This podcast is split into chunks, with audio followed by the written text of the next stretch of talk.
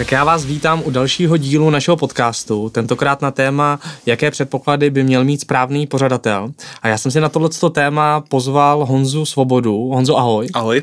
A Honza je ředitel festivalu Lážo Plážo a slavnosti Břeslavského piva, ale jeho zkušenosti jsou daleko bohatší. Kdybys, kdybys to mohl nějak představit, jak vlastně dlouho se věnuješ pořadatelství? Jasně. Uh, já se pořadatelství věnuju už od nějakých uh, řekněme 20 let, kdy jsem začal jakoby pořádat akce na úrovni jako elektroniky, DJských záležitostí a podobně, kterým jsem načuchl v Olomouci, protože v podstatě já jsem z Bystřice pod Hostýnem, což hmm. je město na východě Moravy, kousek od Zlína a my jsme pravidelně jako vyjížděli do Olmouce, do Barumby, což byl jako ve své době jeden z nejzajímavějších jako českých klubů.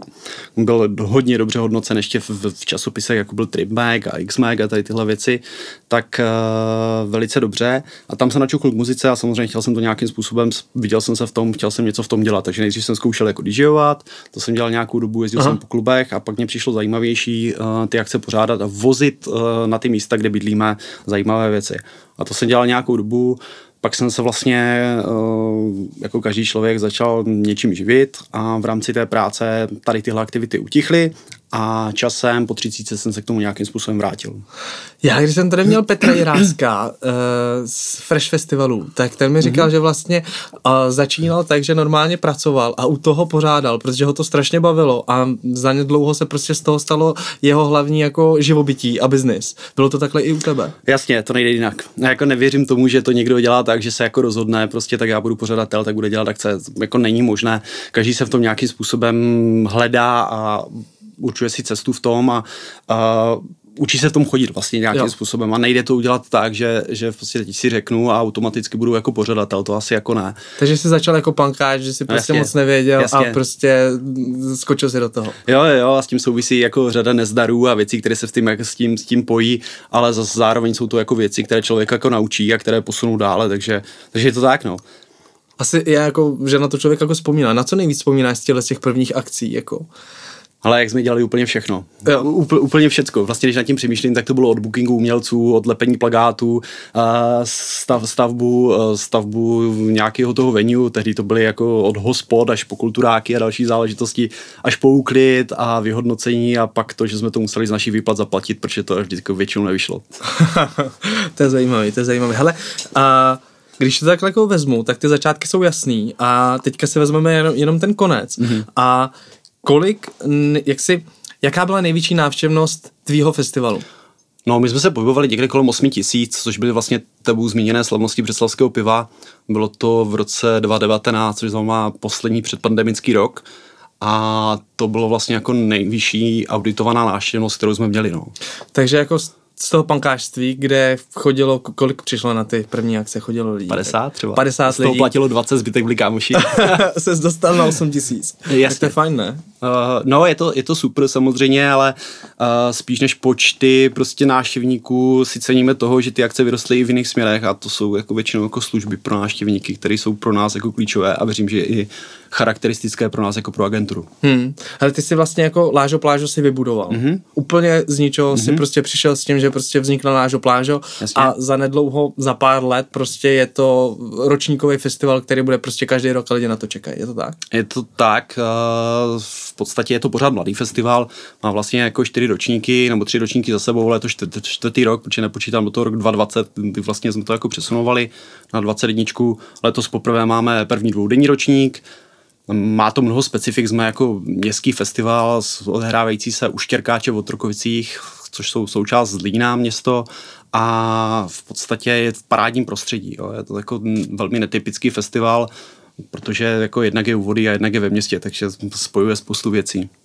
Takový nebezpečný, ne? Prostředí jakože alkohol, party, mejdan, voda, co? No ale my jsme to hodně řešili, no. My jsme to hodně řešili a byl to jeden z důvodů, proč vlastně trvalo od myšlenky k realizaci prvnímu ročníku zhruba dva roky. Proč ten prostor jako takový je městský, standardně se nepronajímá a zároveň v podstatě došlo k výměně radnice v té době, tuším, že to bylo v roce 2018 a v podstatě bezpečnost jako takovou jako hmm. řešilo hodně město, řešili jsme i my, protože já samozřejmě tím, jak jsem primárně jako fanoušek, tak jezdím po festivalech jakoby dost aktivně a samozřejmě pamatuju si festivaly, který, který byly a který měli jako neštěstí za sebou, který jsem zvládli dobře nakonec teda, ale mám z toho panickou hrůzu. No. Přiznám Ale... se, že to je jedna z věcí, která, která, která mě jako děsí. Já tomu možná, možná víc než ekonomická stránka za věci celkově. A, ale jako vlastně eh, to mě vede i jako k tomu, uh, k tomu našemu vlastně uh, tématu tohle z toho podcastu, mm. že vlastně tohle to není úplně standardní, standardní prostředí pro tvorbu festivalu, protože vlastně se tam nabízí určitý jako riziko, určitý nebezpečí,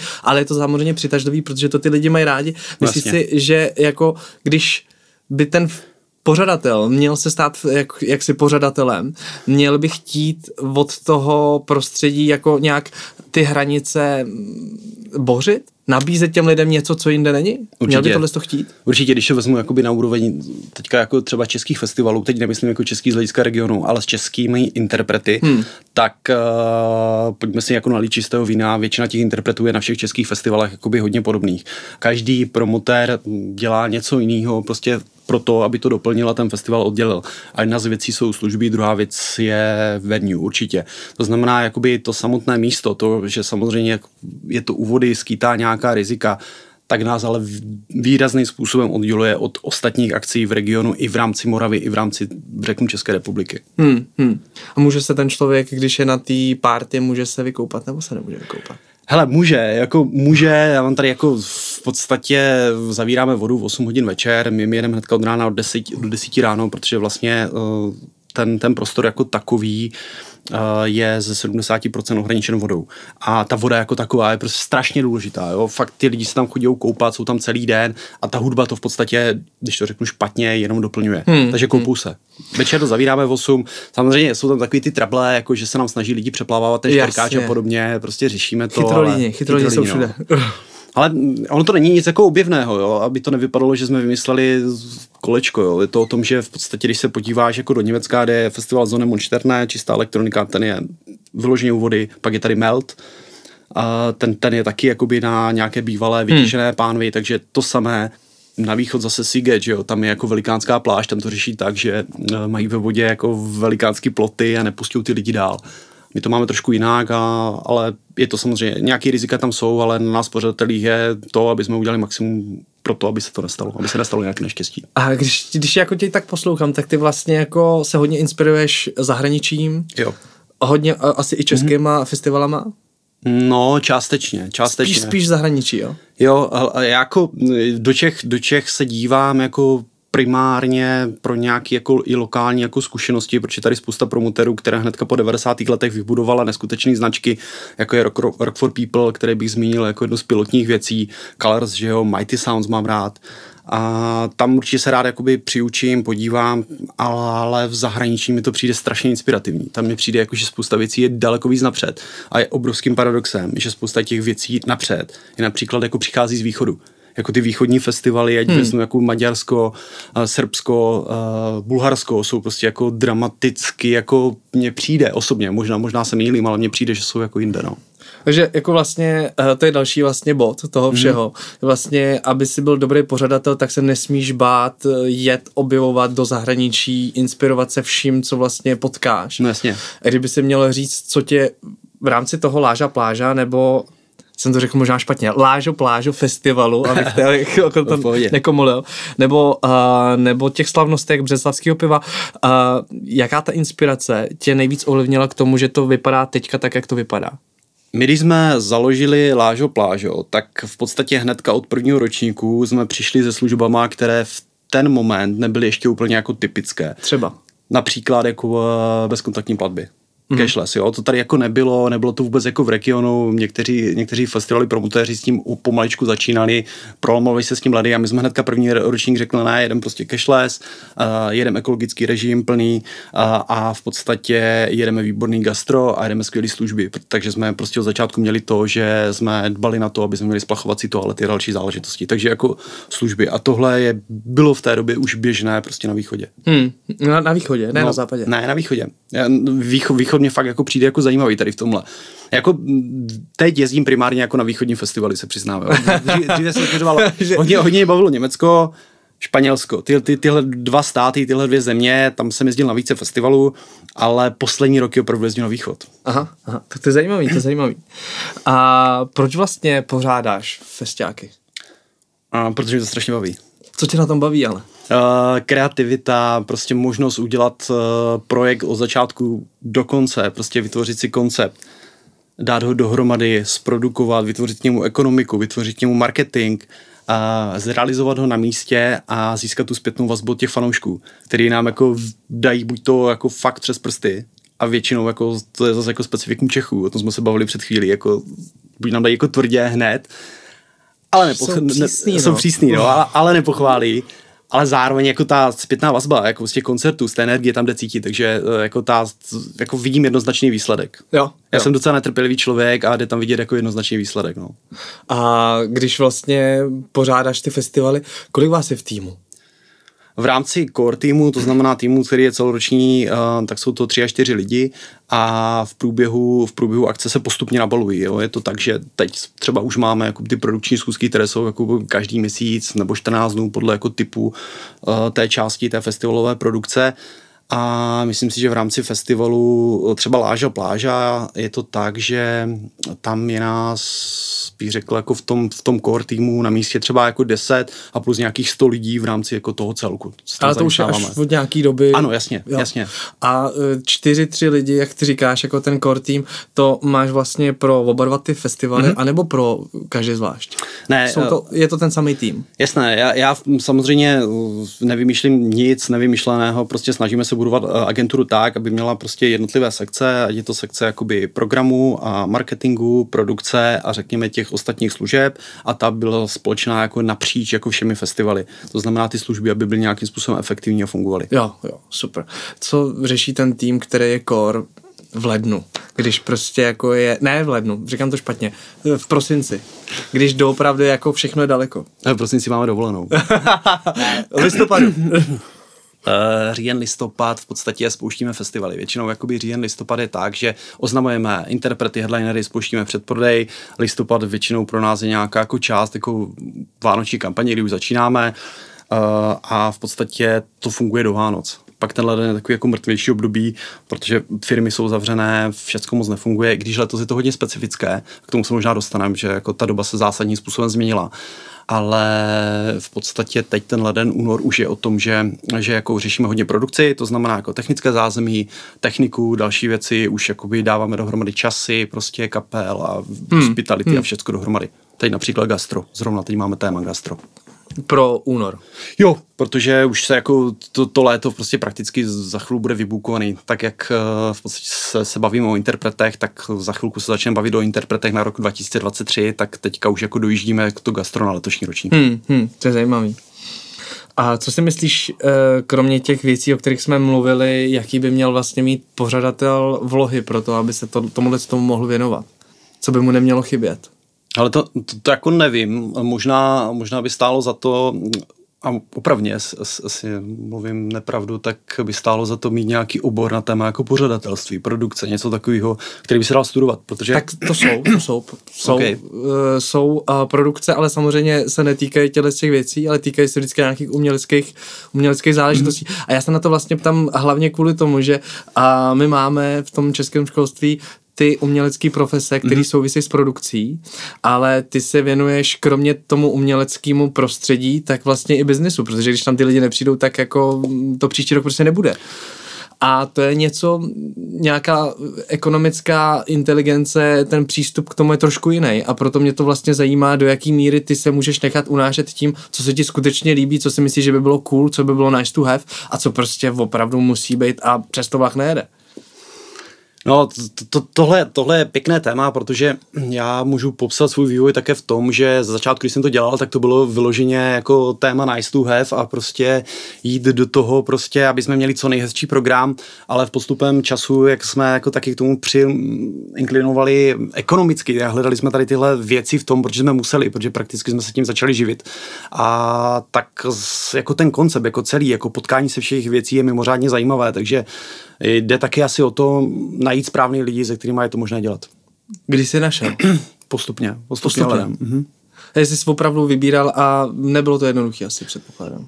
A spousta lidí má o tomhle oboru jako romantickou eh, představu. Jo. no, je to jako velká dřina, jako standardně se nám stává, že eh, rodina nám vždycky řekne, ale tak jako vy tam zajdete na tu akci, dáte si tam pivko a, a to je pro vás pořadatelství a tak to skutečně není. A jak to je? Je to dřina. ne, vážně, jako je to, je to potřeba odmakat a pokud člověk jako nemá obrovskou produkci typu právě jakoby Rock for People nebo Colors, kde skutečně jakoby ty profese jsou specializované, tak eh, v tom našem eh, menším formátu děláš jako spoustu věcí. Dělá, hmm. Děláš spoustu věcí, které standardně dělají oddělená, oddělený, oddělené týmy, rů, různé profese a tak dále a často se stane, že se v, na festivalu potkáváme, děláme věci, které jsme jako ani nechtěli dělat. to, je, to je jako jasný, no, rozumím tomu, rozumím tomu. Hele, a jak teda vypadá ten ideální tým, který by se o to měl starat, podle tebe? Já myslím, že by měl být perfektně sladěný v komunikaci, že by ty věci měl řešit mezi sebou a v podstatě by hlavního promotéra měl pouze informovat o tom, jak to všechno probíhá. To znamená, to znamená každý, každá ta část, každý ten člověk, každý ten manažer by měl vlastně tu svoji část, kterou má svěřenou, tak sám posouvat dopředu. Hmm. hledat cesty, prostě jak tu svoji část jako vymazlit, udělat lepší, posunout a ideálně v kombinaci s těmi ostatními lidmi a až do té fáze, že se pak potkají s tím marketákem, který to pak všechno prodá. Takže to by bylo úplně jako ideální stav, ale nevím a je to otázka na další promotory, možná lidi, kteří přijdou po mně tady, tak jestli někde to takhle funguje. Hele, víš, co by mě zajímalo, ty jsi mluvil o těch třech, čtyřech core týmů mm-hmm. a mhm. pak jsi mluvil o deseti lidech, kteří mm-hmm. se o to starají. Kde je ten, kde je ten uh, ta chvíle, kdy do toho přijde těch dalších šest lidí? Já myslím, že to je třeba tři měsíce před festivalem, kdy jeden z takových jako typických lidí, který přichází do, ze čtyř do deseti, tak je třeba šéf security který jako pardon, ve chvíli, kdy už je nastavený ten festival, z hlediska jako velikosti, z hlediska uh, všech těch věcí okolo, tak přichází security, který by to měl nějakým způsobem dát dohromady a my děláme dlouhodobě s jednou securitkou, kde je člověk, který nás má na starosti, se kterým jsme dobře sladění a ten přichází třeba v březnu a už, už v podstatě jakoby ladí ty věci i ohledně té bezpečnosti té vody a dalších záležitostí. Takže... No, to je vlastně docela velký téma vlastně mm. pro vás, co? No jasně. To, to, to, to by mě vůbec napadlo, vidíš to? Je nějaká akce, o jaký sníš, nebo kam by si chtěl vlastně lážo, plážo nebo slavnosti dostat? Ale já jako bych byl rád, aby ta agentura byla maximálně profesionální. Já bych rád agenturu dostal do stavu, kdy k nám budou jezdit kapely rády a kdy návštěvníci nás uh, budou naštěvat bez toho, aniž by viděli line-up. To je můj takový jako sen a zároveň já bych tam chtěl chodit jako návštěvník. To je, to je taková věc, do které bych to chtěl celé dostat, ale je to možná naivní sen. Nejspíš. Ale já, já, já jsem koukal jako na programy, které budou pro mm-hmm. ten mhm. následující rok. A opravdu, jestli se mýlim, mm-hmm. ale podle mě tam už není kam jít vejš. Ty tam máš doopravdy nabitý ten program, máš tam strašně zajímavý hosty. A jaký si myslíš, že by měl být ten next step jako? No, uh, nevím, jestli je to z hlediska interpretů, ale my většinu našich festivalů letos budeme převádět na festival bez uh, chemických toalet. Budeme řešit jako výrazným způsobem služby, to znamená splachovací záchody. Uh, všechny festivaly budou cashless, uh, výrazná složka ekologie a to dříve jsme jakoby spíš jako testovali, na, například Lážet tenhle bylo specifické, ale ostatní ty festivaly hmm. nebo hmm. koncerty byly vždycky jako tak, že někde ano, někde ne, podle typu publika a tak dále ale z hlediska jako dalších akcí my bychom rádi jako agentura uh, v podstatě dělali i jiné typy eventů, kromě Aha. jakoby českých, takže to je za nás jako next steps a co se týká jakoby to, těch programů, uh, já v podstatě bych byl rád, abychom do těch jako standardních velkých festivalových taháků zahrnovali daleko víc mladých talentů, mm. kterých se, který sice jako neprodají ty vstupenky, ale dělali tu službu a v tom já vnímám jako důležitost těch festivalů, že představují i uh, fakt jména, která jsou extrémně zajímavá, která můžou znamenat něco pro tu scénu do budoucna dávat jim prostor. A to by mělo být úkolem nás pořadatelů, aby jsme jako dávali dohromady, řekněme, jako tu core část té dramaturgie s těma zajímavými věcma, které jsou zatím jako podprahové, ale je důležité, aby jsme ji nabízeli a aby ta skupina lidí, která přijde na ty velké festivalové jména, se potkala i tady s touhle muzikou a třeba ji objevila. Jo, jo takže prostě i objevování talentu, jako mm-hmm. tam máš jako prioritu, kromě té ekologie a těle těch záležitostí, které jako klobouk dolů jako jsou jsou fakt důležitý, ale já věřím tomu, že udělat ekologický festiák pro 8 tisíc lidí s tím, že v téhle době nevíš, jestli v létě přijdou nebo nepřijdou, to není úplně sranda. Jo, a je to o partnerech, my máme docela dobrého partnera v Břeclavi, k, soukromou firmu, která tam hospodaří z odpady a v podstatě to téma jí velmi zajímá a chce nám tam v tomhle pomoct, takže to dokážeme udělat. Je to jenom díky tomuhle.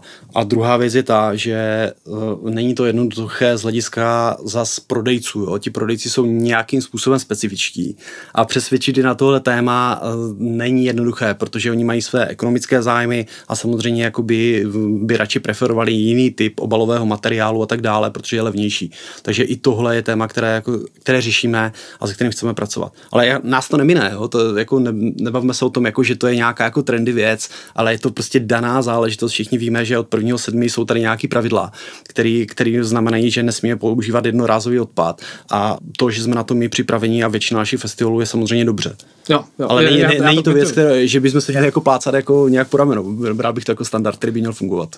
Uh, ty jsi to zmínil. Uh, to, co mě teďka zajímá, je vlastně ta možnost ta flexibilita přizpůsobit se té dané situaci, která vznikla před dvěma lety, vznikla loni a možná vzniká i letos. A to mě vlastně zajímá i na tom celkovém tématu, o kterém se tady bavíme, o tom, jaký vlohy by měl pořadatel mít a co k tomu je potřeba. A to je něco, co se nazývá covidem, ale pro ty festivaly to znamená něco dost specifického. E, znamená to 10 měsíců pracuju a uvidím, jestli za měsíc za to něco dostanu. No, popsal to vlastně jako skvěle, jako ty děláš jako celý rok a, a možná díl než rok, já říkám většinou, že je to 12 až 13 měsíců, protože teď vlastně bukujeme, nebo snažíme se bukovat interprety na příští léto, takže ono je to jako delší doba. A vlastně v ten jeden moment, ten jeden den, ti to buď to vyjde nebo nevíde ale ty celou tu dobu vlastně tlačíš ty náklady před sebou a to nikdo nevidí. Nikdo nevidí to, že ty na tom vlastně jako makáš 12-14 měsíců a v podstatě platíš jako marketing, uh, platíš prostě předprodejní sítě, platíš uh, to, že máš někde kancelář, internet, telefony, další věci, uh, účetní a další záležitosti a pak ti to jako v jeden moment vyjde. A samozřejmě covid s tím jako výrazným způsobem zamíchal. Bylo to velmi specifické, protože ta scéna v posledních letech před covidem 2018, 2019 byla brutálně na vrcholu. Tam opravdu jakoby kdokoliv cokoliv udělal, si myslím, že skoro nemohlo prohloupit, když nebyl úplně člověk, který do toho neviděl. Takže přišel covid a všechno se změnilo, ale úplně jako rapidně všechno. My jsme vlastně jako první rok v roce 2020, první covidový rok, udělali jeden jediný koncert ale taky jsme si jako zamysleli nad tím, jako co dál, že jo. Takže my z původních dvou festivalů, se kterými jsme vstupovali v roce 2019 do roku 2020, tak jsme najednou v roce 2021 měli uh, dva festivaly a tuším, že sedm nebo osm koncertů a v příštím roce jich máme naplánovaných dvakrát tolik. Takže pro nás to znamenalo jako velké přizpůsobení té situaci a jít do menších akcí, a jít do indoorových e, exteriérů a hledat prostory pro to, jak můžeme tu naši práci dělat nebo ten náš koníček, který je naší práci. Jo. Takže my jsme se jako relativně dost přizpůsobili, ale myslím si, že to udělala jako většina, většina promoterů podobně, protože to byla jedna, jedna, jedna z mála možností, jak jako vlastně přežít, zajistit si cashflow a prostě dělat nějaké další věci. A musím říct, že nám to taky jako pomohlo ze vztahu, uh, ve vztahu s kapelami. A tak to je super, jako, eh, tak jak to na mě působí je vlastně to, že jako je to fakt jízda. A člověk musí vycítit, kdy je ten okamžik, že prostě ta jízda uh, má trošku jiný směr a nasednout na ten směr, nebo toho nějak využít. A kdy vlastně ty, když jsi zjistil, že jako je fakt problém uh, uspořádat ten festival, kdy jako nastala ta doba, že OK, tak teďka pojeme do nějakých koncertů, uh, teď to budeme zkoušet. Že je spousta lidí, kteří na to velký rozhodnutí potřebují určitý čas, někdo na to čas nemá, někdo je první, někdo je druhý, někdo je desátý. A jak tohle to vlastně jako u tebe bylo? Mě to trvalo ultra dlouho, jako já jsem jako fakt jako moc dlouho, já jsem v tomhle se mohl být daleko aktivnější a, a už jsme v roce 2020 mohli udělat více koncertů. Ale my jsme předtím opravdu koncerty nedělali, my jsme dělali jenom festivaly. Pak proběhl ten uh, koncert v srpnu v roce 2020, to byl jeden.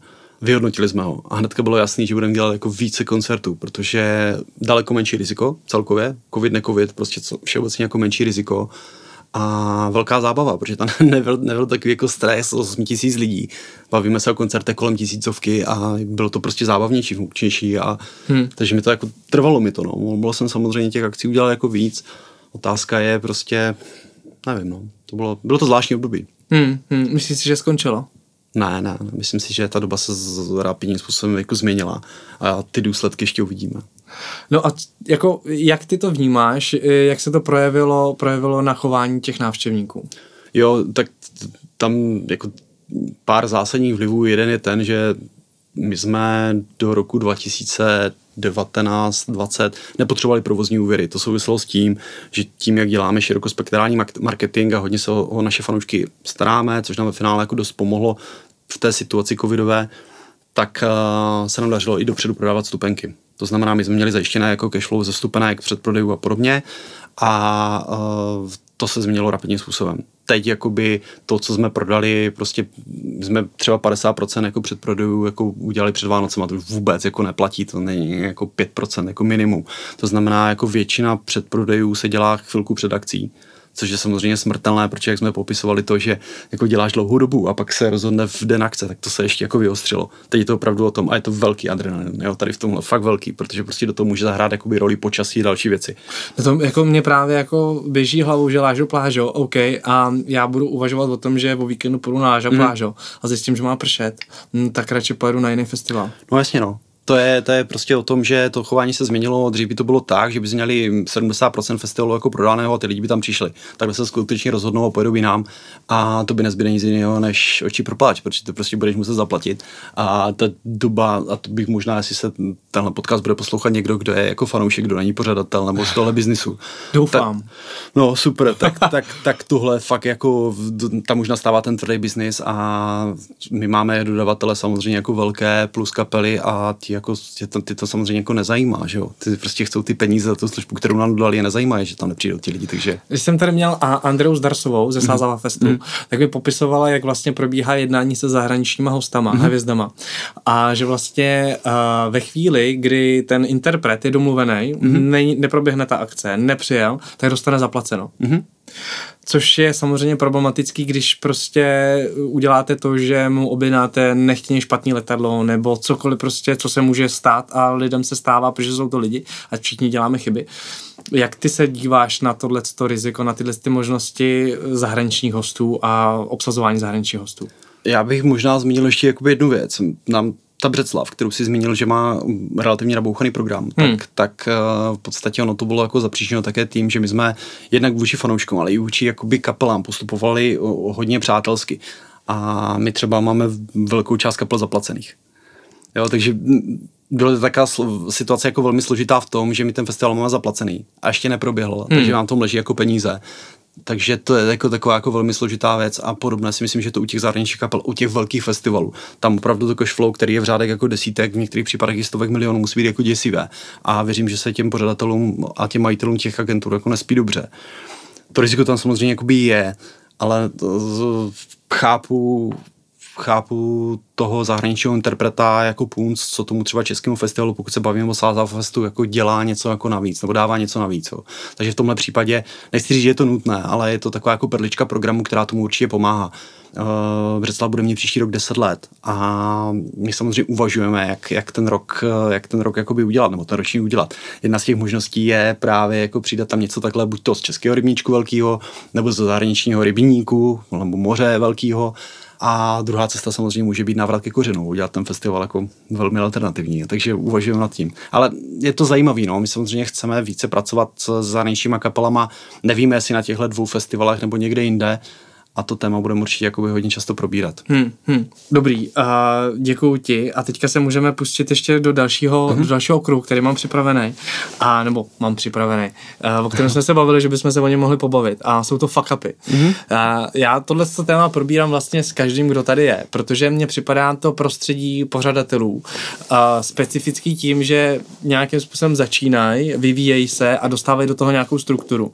A ty začátky jsou to jsou ty úsměvné chvíle, ze kterých prostě, ale kdyby se mu stali teďka, tak jako tak je uh, miliarda šedivých vlasů. A, a každý na ty fakapy nějakým způsobem nahlíží.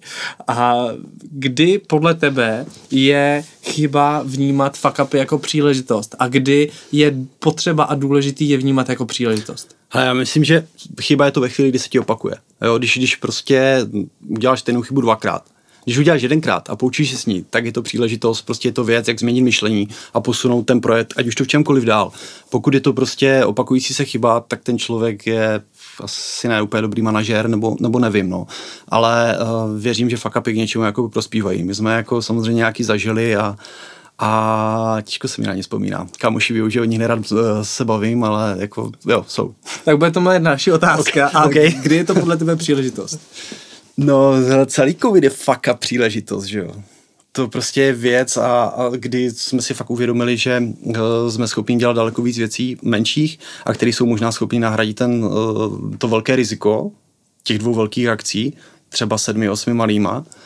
A to jak v případě jakoby uživení lidí, tak v případě i jako celkového obratu, takže to, to je jako velká příležitost. A teď je jenom na nás, prostě na pořadateli, aby jsme se s tím nějakým způsobem porvali a přizpůsobili se. Hmm, hmm, hmm. Ale opakuje se. opakuje se, ale, ale tohle, tohle, tohle vnější vliv, jo. Já jsem se spíš bavil o těch vnitřních. Já to jako. rozumím. No a co nějaký fuck up teda? No, na který nerad vzpomínáš, by mě zajímalo. No, jasně, tak eh, těch, těch fuck upů jsem měl hodně, jo. A má, mám furt, já jako chyby dělám furt a prostě, no, ale furt, no. A ten největší asi byl festival v roce 2013, kdy jsem se rozhodl, že prostě je potřeba jako jsem jakoby hodně jako fanoušek v té době byl úplně na vrcholu tomu, že jsem jezdil po té Evropě, po těch festivalech, říkám nic, přivezu do Zlína jakoby zahraniční kapely, udělám tady festival, neměl jsem nějaké ambice o velkém počtu, ale v zajímavých kapelách. A to jsem se rozhodl někdy, já nevím, v červenci, že ten festival udělám v říjnu. Hmm. A, jako, a to, to, jsem, to, jako to jsem samozřejmě jako... Triskový tempo. Triskový tempo, to jsem udělal a samozřejmě dopadlo to tak, jak to dopadlo, no, nedopadlo to dobře. Jak to dopadlo? No, dopadlo to tak, že samozřejmě přišla desetina lidí, co byla spočítána. Druhá věc je, že v té době jsme neměli úplně dobře počítat všechny ty věci, protože když to vidíš jako z pohledu fanouška, tak spolu fakt jako nevidíš do toho zákulisí, nevidíš, co všechno potřebuješ ale zároveň, když to začneš dělat, tak to chceš dělat jako pořádně, ať už cokoliv děláš, tak děláš pořádně, tak to furt tam jako přidáváš ty věci do toho rozpočtu, který ti bopná, bopná, bopná a už tím nic neuděláš. Protože samozřejmě kapely mají nějaký ridery, požadavky na techniku, požadavky na hospitality, ubytování, jídlo a další záležitosti. No, to jsme to všechno udělali a pak se ještě docela jako nevyšlo počasí a my jsme tam počítali s nějakýma věcmi jako z univerzitou a tak dále, co se taky jako neklaplo. Samozřejmě jako launchovat festival nový a zrealizovat ho za dva měsíce totální nesmysl, že samozřejmě. Ale tehdy jsem to jako fanoušek chtěl, udělal jsem to a prostě nevyšlo to samozřejmě. No. A už to nikdy neuděláš? No to nevím. Eh, doufám, že neudělám tak velký fuck up jako tady tenhle. No, a takže tam nikdo nepřišel? Ne, jako přišli tam lidi, bylo tam třeba 400 lidí. A, a kolik, kolika si počítal? Já už nevím, ale myslím si, že to bylo nějakých 15 set, jako, že to bylo to jako takhle. Ale byly tam pěkný mera, tady tam byla jako dubioza kolektiv, která mezi, meziročně jako vyrostla jako daleko víc. Dneska je to kapela, která headlinuje hlavní pódium Kaleřov Ostrava. Teda to byli kluci, kteří přijeli z Bosny a Hercegoviny dodávku, která se jí na půl cesty pokazila. Mezitím se nám stalo to, že, eh, že v podstatě přesto, že naším partnerem bylo město a kraj, tak eh, tam jeden ten vratní v 9 hodin večer volal eh, z našeho největšího sídliště ve Zlíně z jižních svahů, že mu to hlučí do oken a zavolal na nás policisty. Přesto, takže jsme museli celý festival přestěhovat jako dovnitř té kapely a bylo to vtipné, no, bylo to hodně vtipné. no, tak to zní jako drsně. A, a jaký fakt tě nejvíc poučil v tom, že tohle to musí být jinak?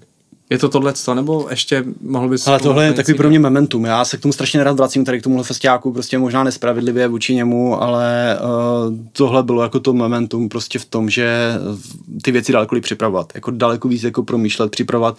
Proč mám pocit, že a děláš koncert, festival nebo vlastně jako cokoliv jiného, tak všechno má svou energii. A pokud ji nemá na začátku, tak si už pak jako nedoženeš. Jako nevěřím, že ty věci jdou změnit většíma penězma v programu nebo v marketingu, ale pokud ta věc není od začátku dobře nastavená, tak, tak už to prostě jako nejde. Naopak pokud je, tak spoustu věcí to dokáže jako přežvíkat. Nalepit na sebe jako dobrý lidi, uh, více jako fanoušků a zvládnout to. Takže to asi jo, asi pro mě je to jako to největší, uh, ten největší fuck up a to jako poučení. Ale samozřejmě zažívám jako spoustu věcí, které se nám jako opakují prostě každou akci jako drobnosti. Já rozumím, rozumím. Já pro každýho, pro každýho mm-hmm. uh, člověka, který sem přijde, mám připravený kvíz, který je sestavený ze tří otázek.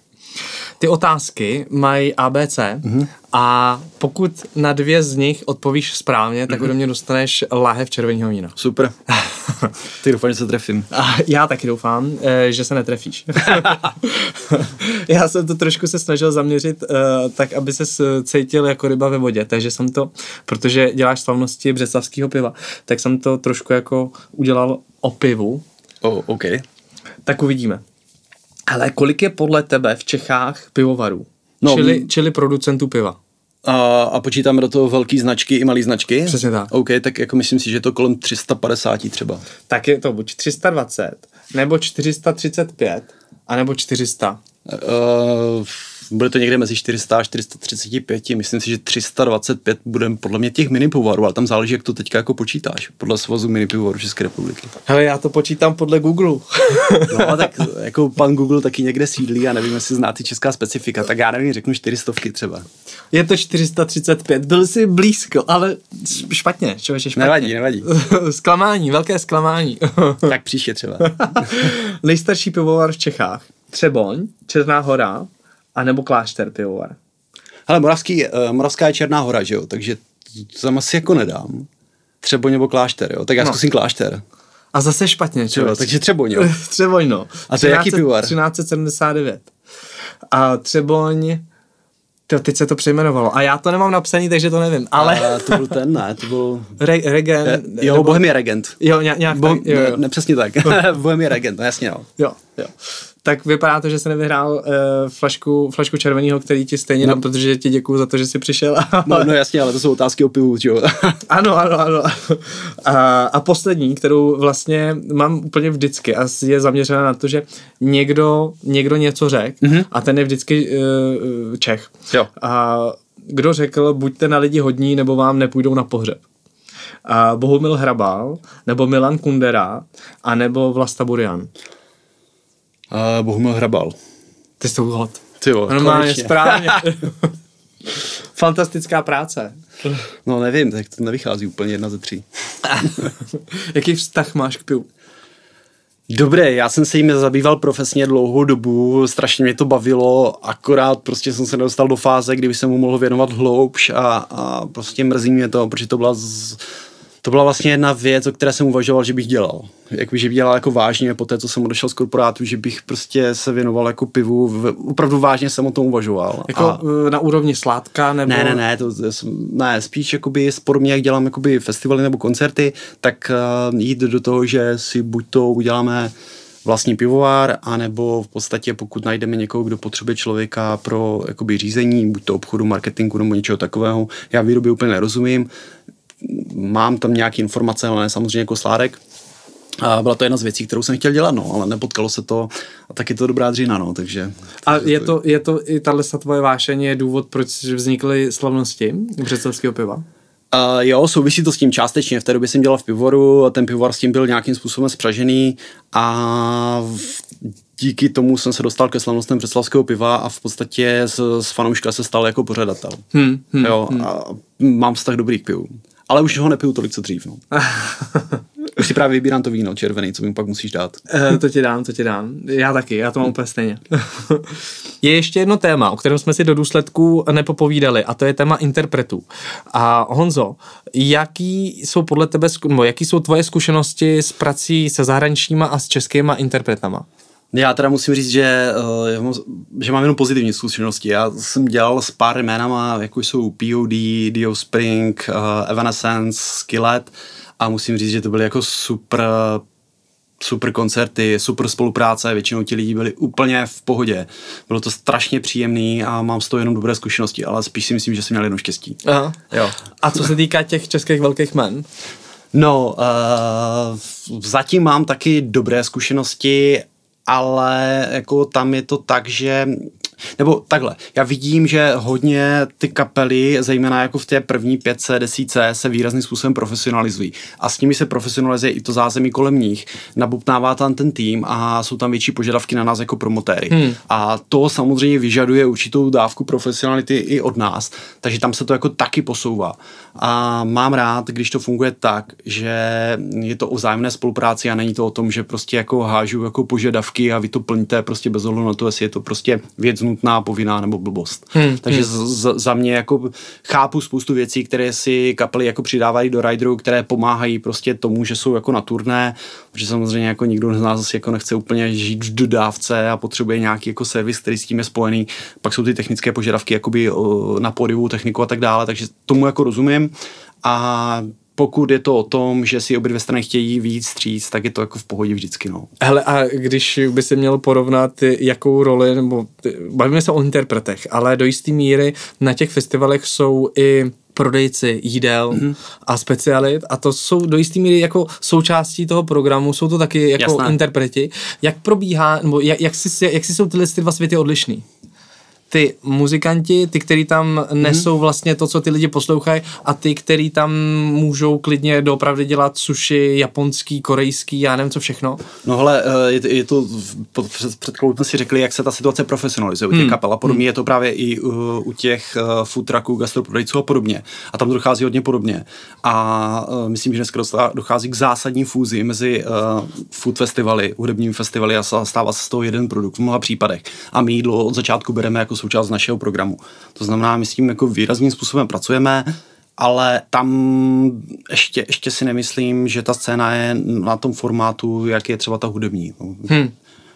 Věřím, že se tam, tam ještě jako hodně, hodně prostoru pro to, aby jsme se posunuli. Myslím tím my všichni jakoby promotéři a festivaly a co se týká toho sushi, který jsi zmínil, tak hmm. jsme na prvním ročníku jsme měli jakoby festival jako sushi. A musím říct, že to, to jsou takové ty věci, které jako zjistíš až za chodu, že, že vlastně ten člověk to ani vlastně ve finále jako neocenil, protože jako neočekával, že to bude jako dostatečně kvalitě, protože teplo, prostě jasně sushi, prostě jako syrová ryba, že jo, takže tam byl jako velice malý jako prodej. Si pamatuju, že jsme to jako Aha, řešili, jestli s tím jako dále pokračovat. Na druhou stranu jakoby fungujeme tak, že letos, no, respektive minulý rok, jsme měli takový jako klasický jako bowls a další věci a tam už ty prodeje byly zajímavé, takže jde vidět, že i jakoby ti lidi se nějakým způsobem jako edukují, dochází k tomu, že zkouší různá jídla. A třeba já tady v tom jsem jako hodně specifický a když přijedu jako na festiák, hmm. tak jdu první prostě jako na jídlo. Já eh, strašně rád chodím jako na festivalech jako za jídlem a pak za tu hudbou strašně rád objevuju. Jo, že, že až, až následně vlastně chodím za těma interpretama, ale první si chci udělat tu pohodu, aby to bylo v pohodě. Jasně, rozumím, rozumím. Hele, děkuji ti Honzo vš- moc za všechny odpovědi. Já mám už poslední jenom otázku na závěr a kdyby se teďka někdo rozhodl, kterýmu by bylo 18-20 let, stejně jako to by, když ty jsi začal s tím pořádatelstvím, mm-hmm na co by si měl dát ten začínající pořadatel pozor? No já nevím, jestli, uh, nebo takhle, já si určitě myslím, že by bylo dobrý, aby, aby si vybral prostě nějaký směr v tom pořadatelství, co chce dělat, jo? Kam, kam, kam chce směřovat, jaký má cíl. A pak ideálně se podívat, jestli tady takový nějaký pořadatel není a jít s ním nějakou dobu spolupracovat, aby, se, aby si jako získal základní dovednosti, skills a mohl pak se osamostatnit. Nevím, jestli je dobrý z mý zkušenosti vím, že prostě to bylo jako dost složitý pro, prošlapat si tu cestu. Udělat... Ale ty jsi to udělal, ty jsi jo, to udělal. Ale, ale prostě Každý, ten... kdo tady zatím seděl, to udělal. No, ale prostě trvá to. Jako nevím, jestli není jako lepší si prostě jako nazbírat trošku zkušeností a, a prostě pak si zkrátit jako dobu těch fuck upů. Možná ušetříš prachy, ušetříš čas, jo. Protože uh, pojďme si jako upřímně říct, že tohle povolání je poměrně stresová činnost a nejde dělat do nekonečna. Jsou tady tady příklady jako promotérů, který to dělají 20-30 let a dělají to prostě dobře, ale já si to upřímně nedovedu moc představit. Jo. Jako, rád bych, samozřejmě, mě to naplňuje. Já dělám něco, co mě prostě baví a ještě mi to možná živí. A mm, bylo by dobrý, aby pokud někdo chce začít prostě tady s tímhle, tak minimalizoval ty chyby, které už udělali ti ostatní. Podívat se prostě a vyhnout se prostě těm chybám. Mně přijde jako nejrozumnější varianta. Hm. Poučit se a pak hurá na měsíc. Tak super. Děkuji ti moc. Díky moc, Petře. Měj se pěkně. Ty taky, čau. Čau, čau.